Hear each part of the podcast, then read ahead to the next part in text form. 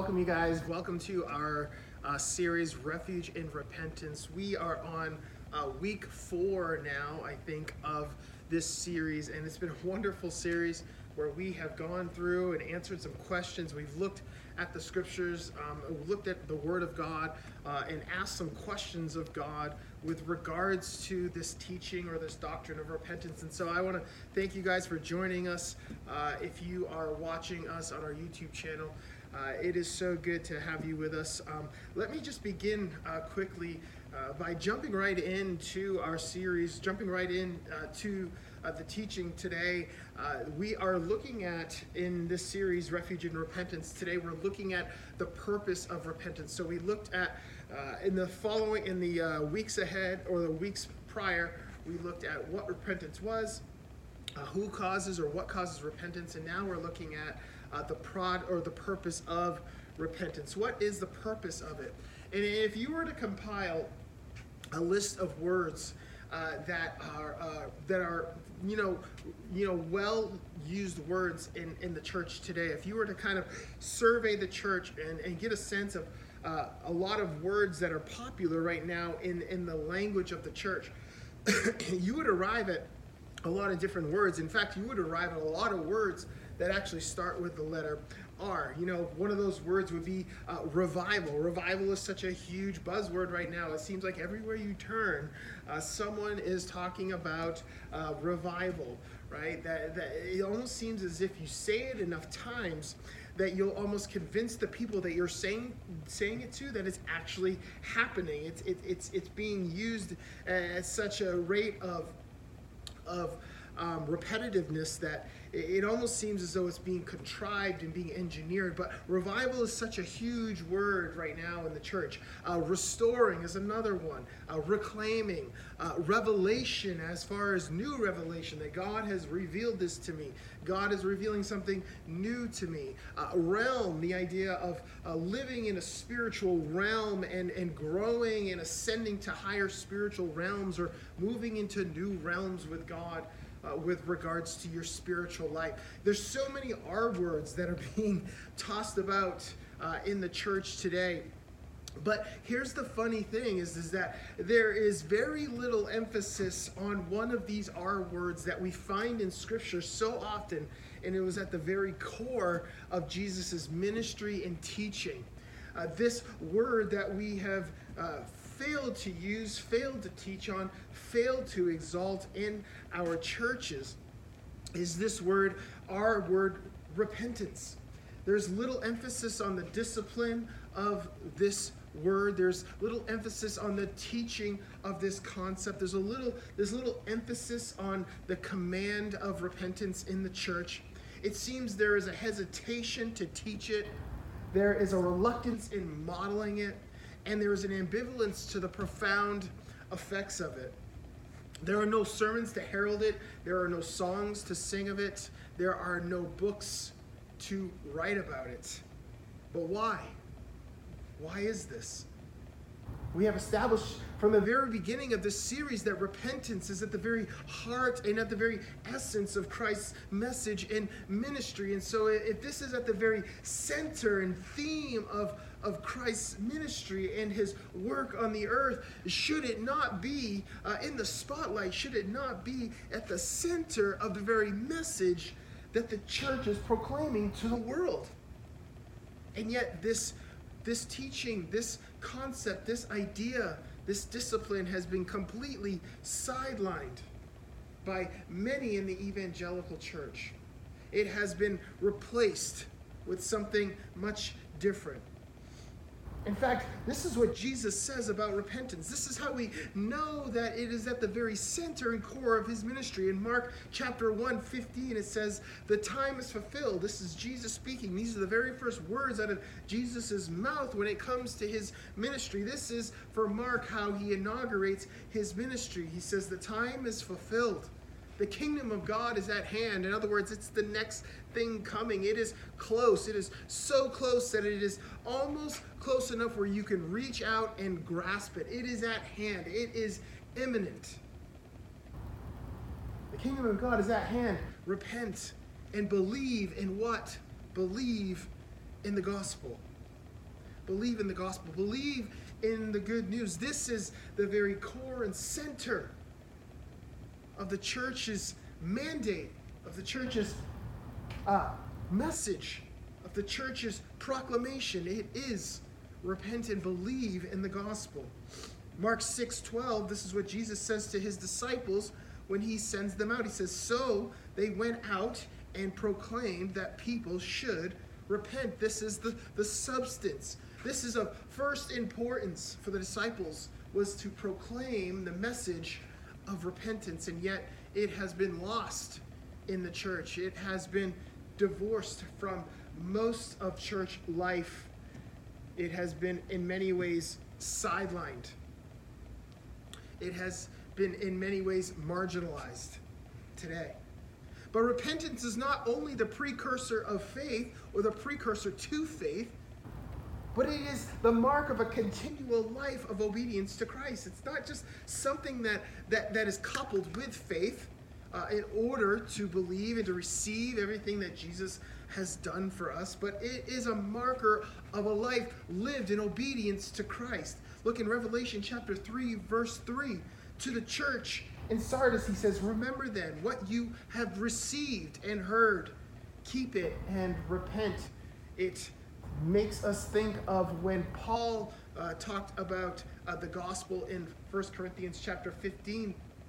At the beginning of that chapter, he says, Stand fast, stand in what you have received.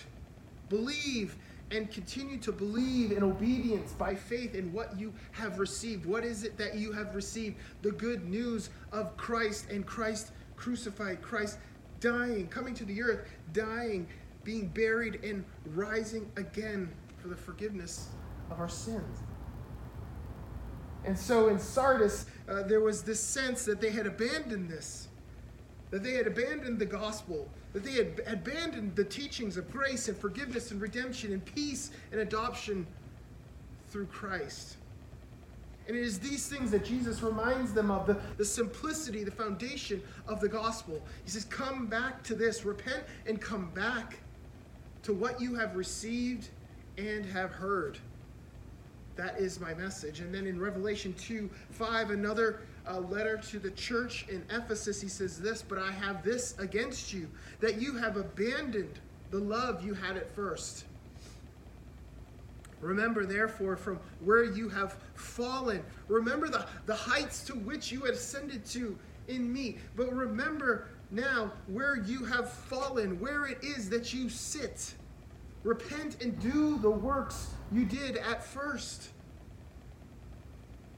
If not, I will come to you and remove your lampstand from its place unless you repent, unless you turn back to me. So it's not just a precursor to faith, but repentance is the mark of an ongoing life of obedience in the life of a Christian, in the life of the church.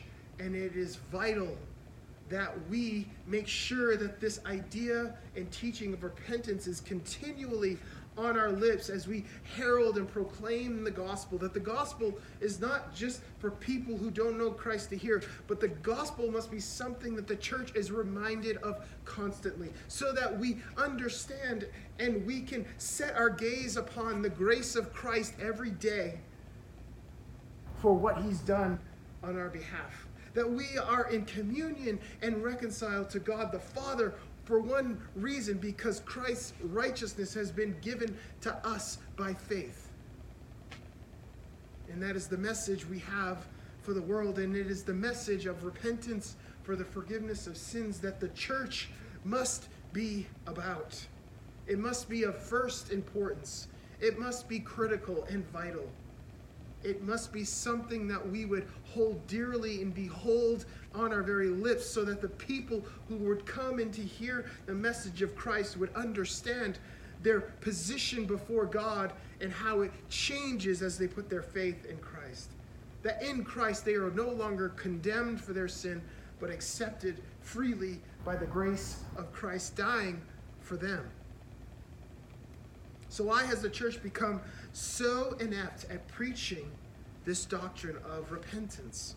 Why has the church been become so embarrassed to preach this? Why has it been, uh, you know, obligated to the very periphery of the church?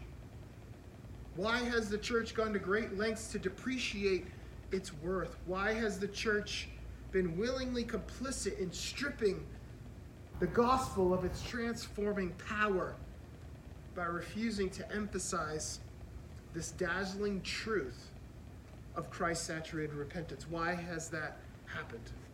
Well, I have a theory, and I will say that this is just based on my observation, but I believe it's simple.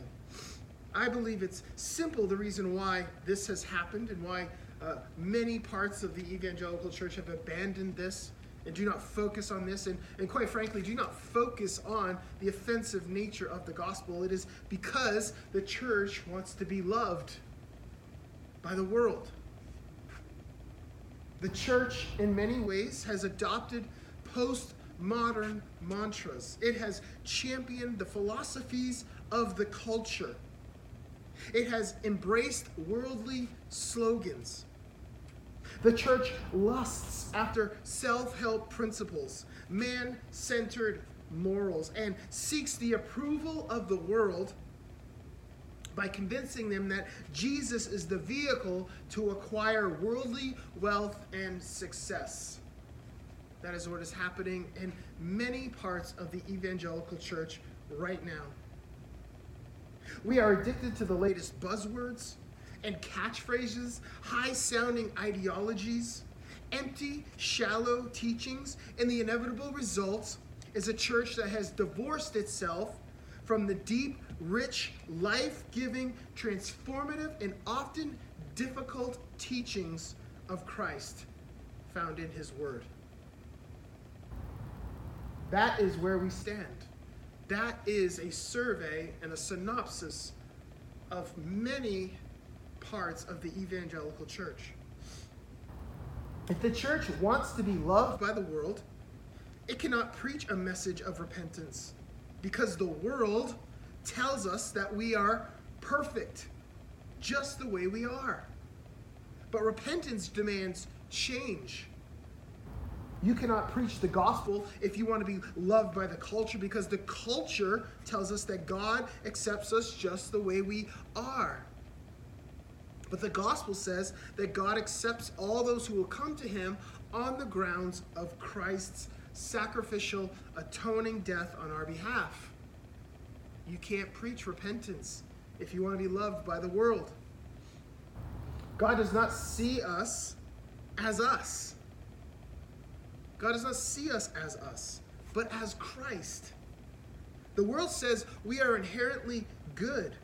The gospel says God alone is good, and our righteousness is granted to us by faith in Christ. The world says you are enough. The gospel says that Christ is enough and that you cannot approach God on your own merit, but only through faith in Christ. the world says you are worth your self love. The gospel says that in the end, people will be lovers of self. And it is not our worth, but the intrinsic, incalculable love of God that motivates him to save us. Therefore, ascribing the worth of his love to us. Truth is, we are so busy trying to get the world to love us and to accept us that we have forgotten to love the world by presenting them with the gospel of Christ. The simple message of repentance for the forgiveness of sin. It is the only message that saves. It is the only way to life everlasting. It is the only way to know joy now. It is the only way to know peace now. It is the only way to know restoration now in the Father by His grace through faith in Christ and His death on the cross for the forgiveness of our sin. It is the only way to God through Christ, through the cross, through faith and repentance for the forgiveness of our sin. Therefore, repentance has been abandoned. Repentance is not what the world wants to hear. And so we don't tell them that. And so the church, seeking acceptance from the culture, is giving them what it wants. It is giving them smooth talking, ego stroking, self esteem raising, high sounding philosophies that tickle the ears, which keeps the world coming back for more. The world loves the church because the church is constantly fixated on what God thinks about us and leaves little space to consider by the Word of God what God thinks about Himself. All the while, people are starving for truth, yet they do not even know it. All the while, people cannot grow in the grace and knowledge of Christ, found in the truth of Christ, because it is not presented to them. Holiness, righteousness, and humility have been abandoned for self assurance, self confidence, self help, and success. This grim reality presents grave consequences as the church has stifled itself of the truth. It has choked out the gospel of Christ, and it has rendered itself incapable of preaching repentance in order to attract the world. that is not something that we will do here. I will not compromise the truth. I will not round the edges of the truth. I will not alter it or adorn it to make it seem more acceptable or more palatable, more convincing, and more persuasive. So, as we continue in this series, Refuge and Repentance, I want to bring our gaze and focus our attention on the questions that we have asked of the text, the questions that we have asked of the Word of God with regards to this teaching and this doctrine. The first one is this we talked about what is repentance. And we talked about uh, simply being that repentance is not simply an attempt at behavior modification or a simple apology. It is not skin deep, you know, uh, sorries. It is not, you know, um, it is not remorse that is short lived, but true biblical repentance, Christ centered repentance, heralds the necessity of deep remorse. It demands sincere regret of a particular behavior, lifestyle, or attitude. Christ centered repentance is the product of a ruptured heart, a, a torn heart, a split open heart, an exposed heart that understands the severe breach that our sin has on the holiness of God. It is, we are breached, we are torn, uh, we are set apart. We have been, we have been, um, we have been separated from the holiness of God, from the from the favor of God, from the goodness of God by our sin. And it is this reality that should cause the heart of every believer to be sincere and contrite in their repentance, in their turning away from their sin and to Christ.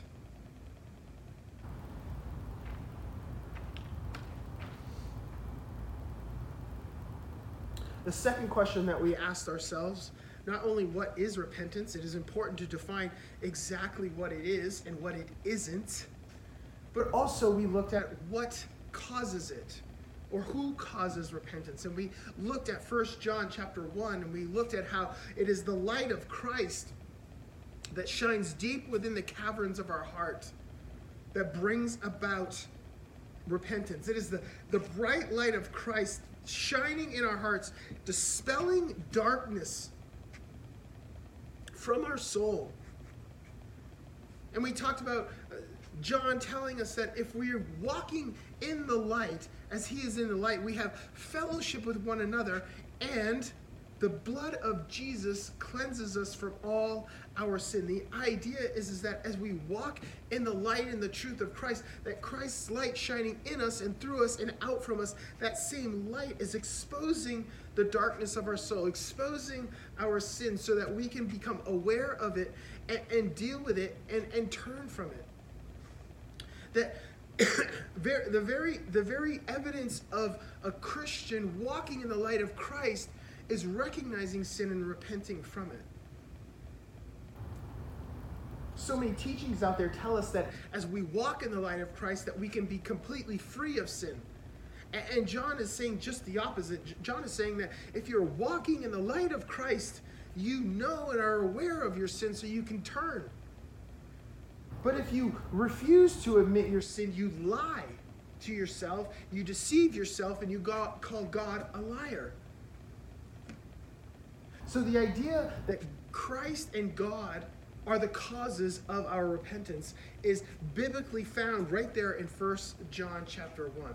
We also looked at uh, 2 Corinthians chapter 7, where Paul talks about uh, repentance being initiated by a godly grief, that God initiates repentance through grief uh, over our sin. That, that someone, a, a, a Christian who is regenerated in their heart, who has a transformed heart, a renewed mind, experiences grief that is initiated by God over their sin and causes them to repent.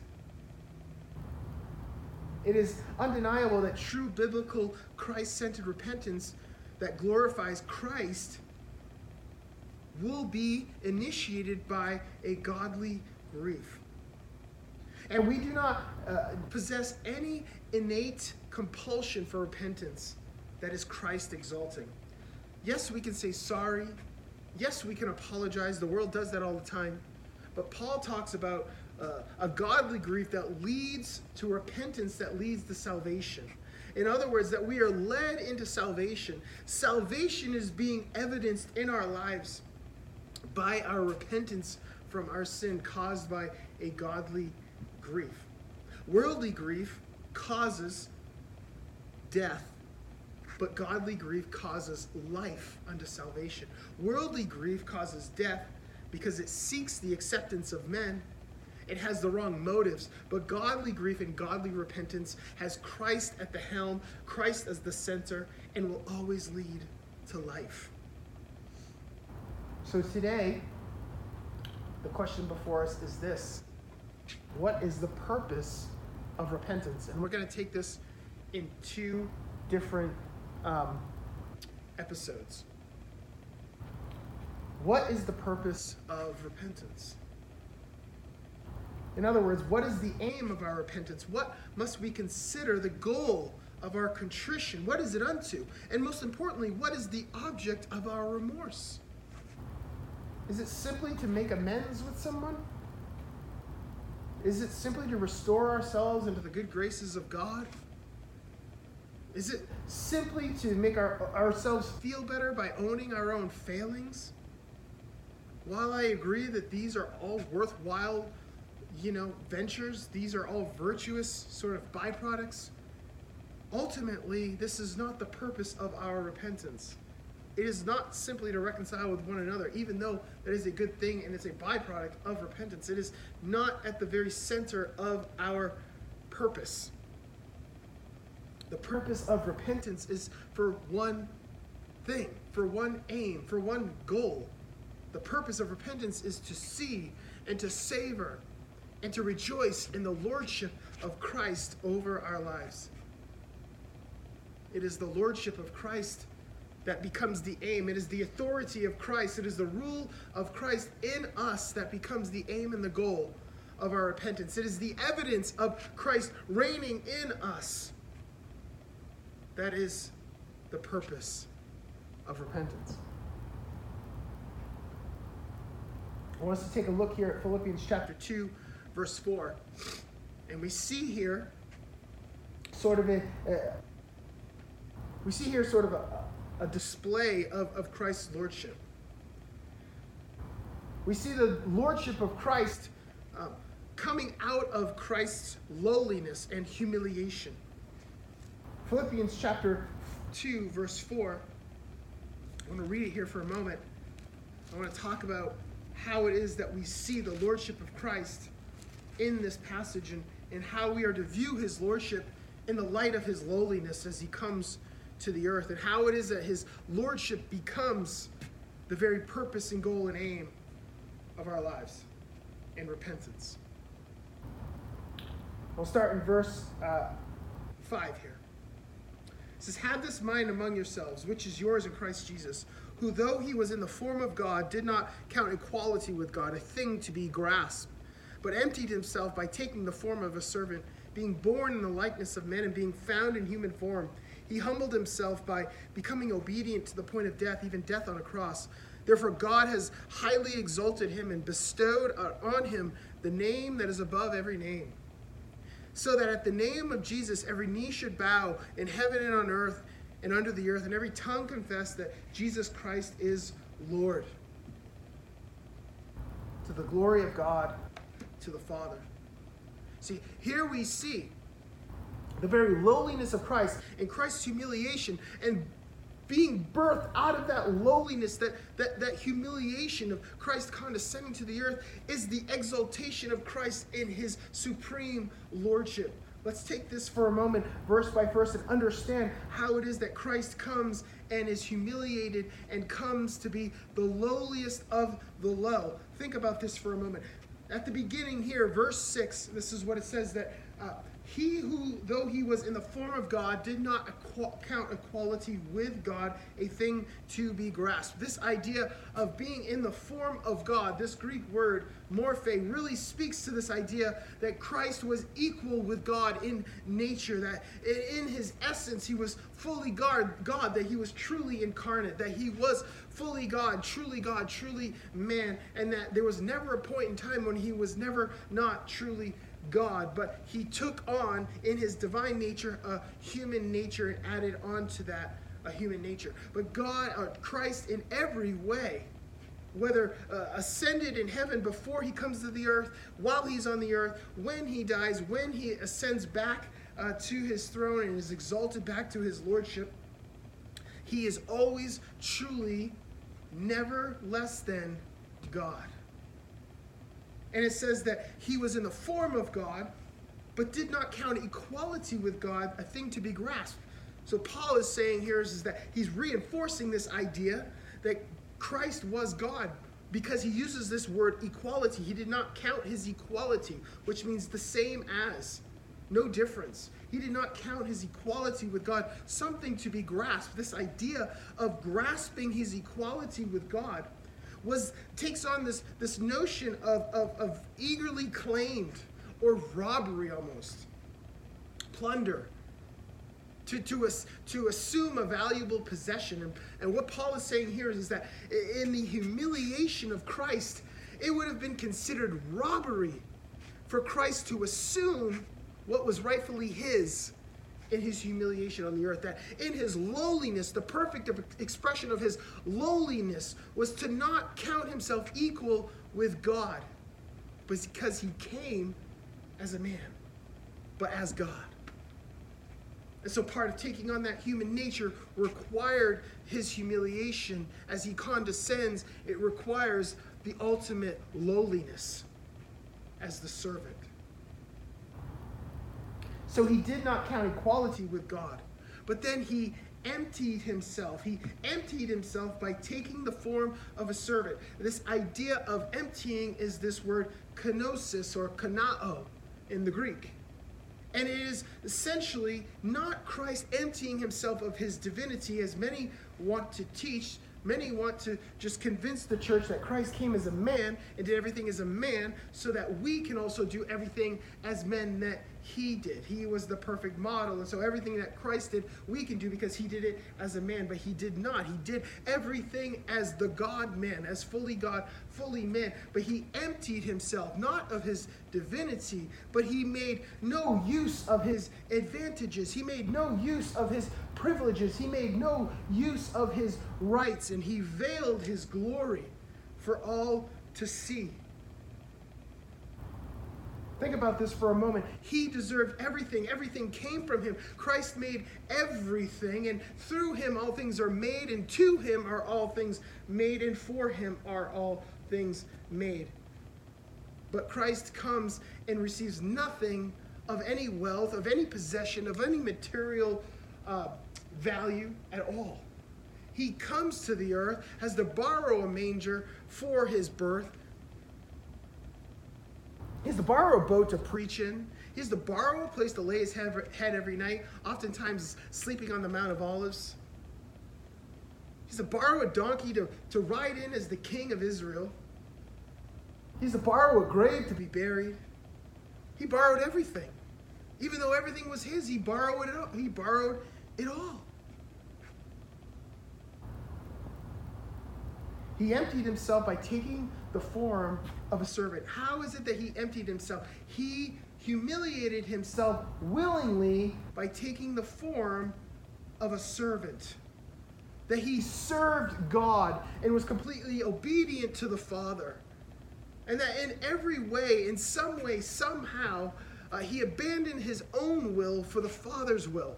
And he abandoned his own personal relationship that he had with the Father in all of his glory in the heavens for a lowly place as a man on the earth. A man of no reputation, of no value, a man that no one considered to be of any importance. This is the lowliness and the humiliation of Christ.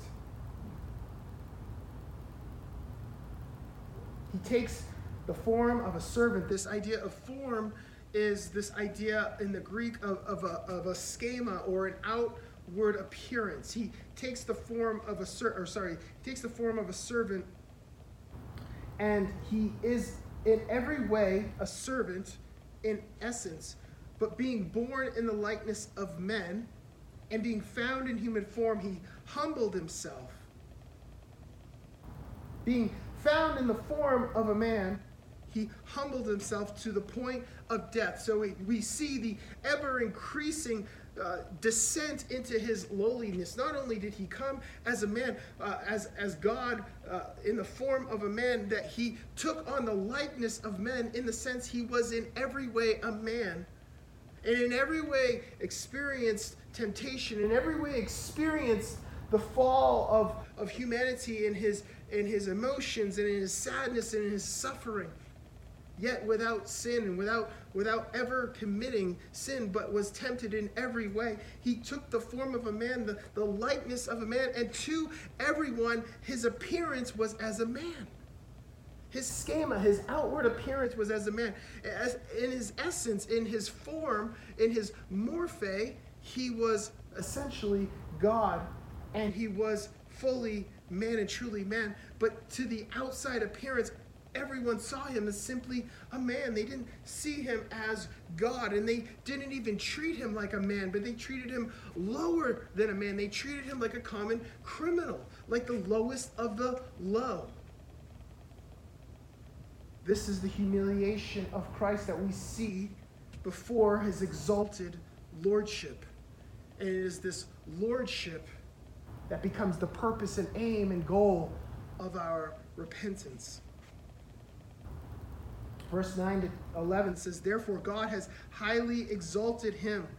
He was obedient to the point of death, even death on a cross. So we see this humiliation continue to descend and to descend to the lowest of the lowest of the lowest levels. He is God and comes as a man, which is low. He comes not only as a man, but as a servant, even lower to serve God. He comes even lower by dying, that God eh, dies that's even lower. He suffers, suffers the humiliation of death, even though uh, he could, with one breath of his mouth, continually wipe out everything that was happening. He sent legions of angels to take care of every enemy, but yet he humbles himself, humiliates himself, even to the point of death, even to the point of death on a cross. And he comes low. He comes lowest. He descends to the very lowest depths of humiliation as he condescends to the earth. And it is at this very moment where Christ ascends. Christ becomes exalted. Exalted to the very place that he had before he came, to his lordship.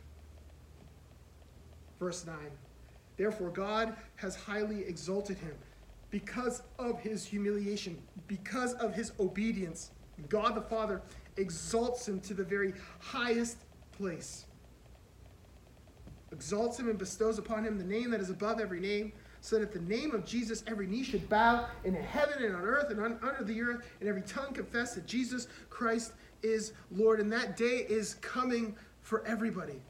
That the lordship of Christ is his right to possess all authority, to behold all glory, to execute his supreme will over every living thing. This is the lordship of Christ. And make no mistake that the name was mocked, the name that was reviled, the name that was rejected, the name that was humiliated, the man that no one recognized, the name that no one and the person that no one esteemed or honored or recognized as God. That very name, that very person is coming again. And it is the name in which all supreme authority, undeniable sovereignty, and matchless power is ascribed to. Jesus said in John chapter 17, Lord, return to me, and allow me to return to receive the glory to which I had before I came. And that is exactly what the Father does. And now it is Jesus Christ who's reigning as Lord over everything. Even right now, as we speak, nothing happens outside of the purview of Christ's sovereignty. Nothing punctures the sovereignty of Christ in anything that happens on the earth. Every king has his power from Christ, every government has its rule from Christ. Every politician gets its authority from Christ. It is only because Christ has allowed it. And there's coming a time where this lordship that we have, that we recognize, that we come under, everyone will bow. Every tongue will confess. Every government will bow to the lordship of Christ. When, when he comes, we're not going to bow to our political leaders. We're not going to bow to a government. We're not going to bow to our bosses. We're not going to bow to anyone that is in power and responsibility over us. We're not going to bow to our spouses. We're not going to bow to anyone. We're not going to confess any other name. We're not going to confess the name of our favorite sports team. We're not going to confess uh, uh, the name of our, you know, of our favorite band. We're not going to confess any other name accept the name of Christ, and so won't everybody. For the Christian who delights in repentance, this future lordship that is coming that we see in Philippians 2 is bursting forth now as his undeniable and inescapable lordship is not a future promise, but a present day reality for us. For us, his lordship is reigning now. And obedience becomes the only proper response to his authority, to his lordship, to his humiliation that he suffered for our saving. When repentance assumes its rightful place in the life of a believer, it boldly brags of a new master in charge no longer are we slaves to our sin, but slaves to righteousness because Christ has given us his righteousness through his death and our faith in him. Our flesh no longer determines the dominant direction of our lives, but we walk in the way of virtuous living under the umbrella of the Christ's lordship and his authority over us, and we evidence that reality through repentance unto his lordship. When repentance reigns, rebellion is ruined.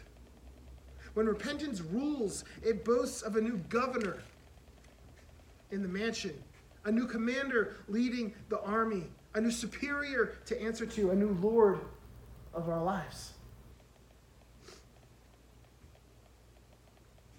When the heart delights in repentance, when the soul yearns for a new direction, when the creature beholds its dazzling, lovely, and stunning effects, it is then that Christ becomes Lord.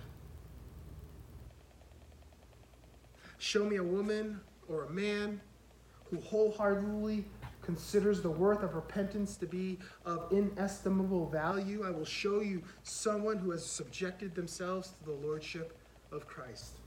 Repentance, mine, yours, all of ours, is a gift given to us, a gift of incalculable worth, whose purchase demands the highest price to be acquired. It took the precious blood of Christ at the cross to afford our repentance.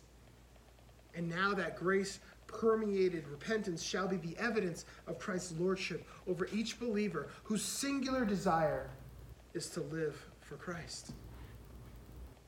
So that is what we see as the purpose of our repentance. It is the lordship of Christ. It is Christ exalted. It is Christ having his way. It is a new direction. It is our attention to Christ and our obedience by faith in him. And it is our understanding and awareness of his authority and lordship, his rule and his reign over us as he regenerates our mind, regenerates our hearts, renews our mind. It is this that becomes the, the aim, the goal, the purpose of repentance. It is his lordship that we love. It is his lordship that we desire. It is the authority of who he is over us, that he guides and directs every step, that he gives us confidence in the things that he's accomplished for us, and that he leads us into the paths of righteousness and holiness. And he does that through the conviction of the Holy Spirit, wrought and evidenced by the practice of repentance in the life of a believer. And that is the purpose of repentance. So I want to thank you guys for joining us this week for this uh, part, this episode of our series, uh, Refuge in Repentance. Uh, join us next week uh, as we begin to talk about what the product of repentance is. In, in other words, what is produced by a life of repentance. So take care, guys. We'll see you next time.